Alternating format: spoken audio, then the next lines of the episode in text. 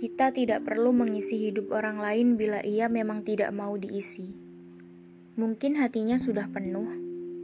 Kita dengan sendirinya akan mengisi hidup orang-orang yang masih kosong.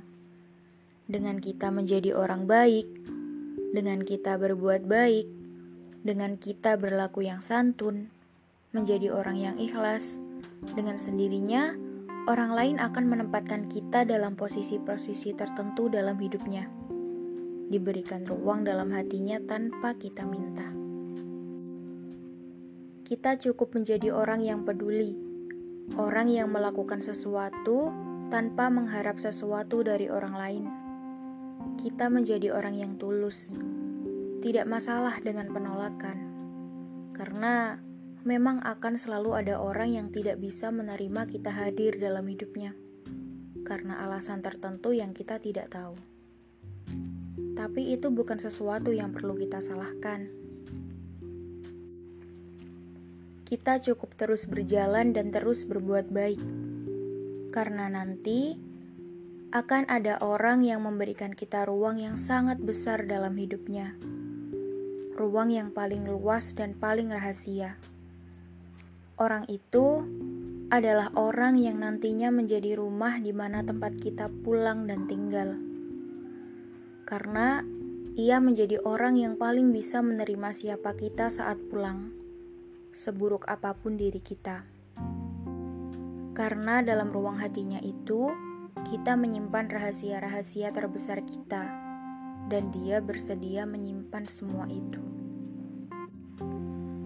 Ruang hati seseorang Ruang hati seseorang ini adalah tulisan dari Kurniawan Gunadi yang dibacakan oleh Dr. Vina di laman yang mereka buat, yaitu suara cerita pada tahun 2015 yang lalu. Sepasang suami istri yang berhasil membuatku jatuh cinta pada kekompakannya mengolah aksara.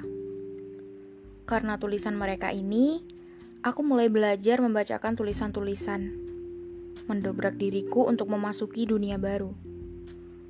Kini aku tahu bahwa isi hati tak hanya bisa diungkapkan lewat tulisan, tapi juga bisa disuarakan. Membaca tulisan mereka pada saat aku kelas SMA membuatku benar-benar jatuh dalam dunia mereka. Bahkan saking jatuh cintanya pada mereka, aku sampai berani memimpikan bagaimana kalau nanti aku punya suami yang suka nulis. Seperti Kuniawan Gunadi. Konyol memang. Tapi semesta memang selalu punya cara mengabulkan pinta-pinta termasuk permintaan konyolku yang ini. Ia menghadirkan seseorang yang pernah aku tulis dalam buku impianku. Dengannya aku belajar bila mencintai adalah sebuah keikhlasan.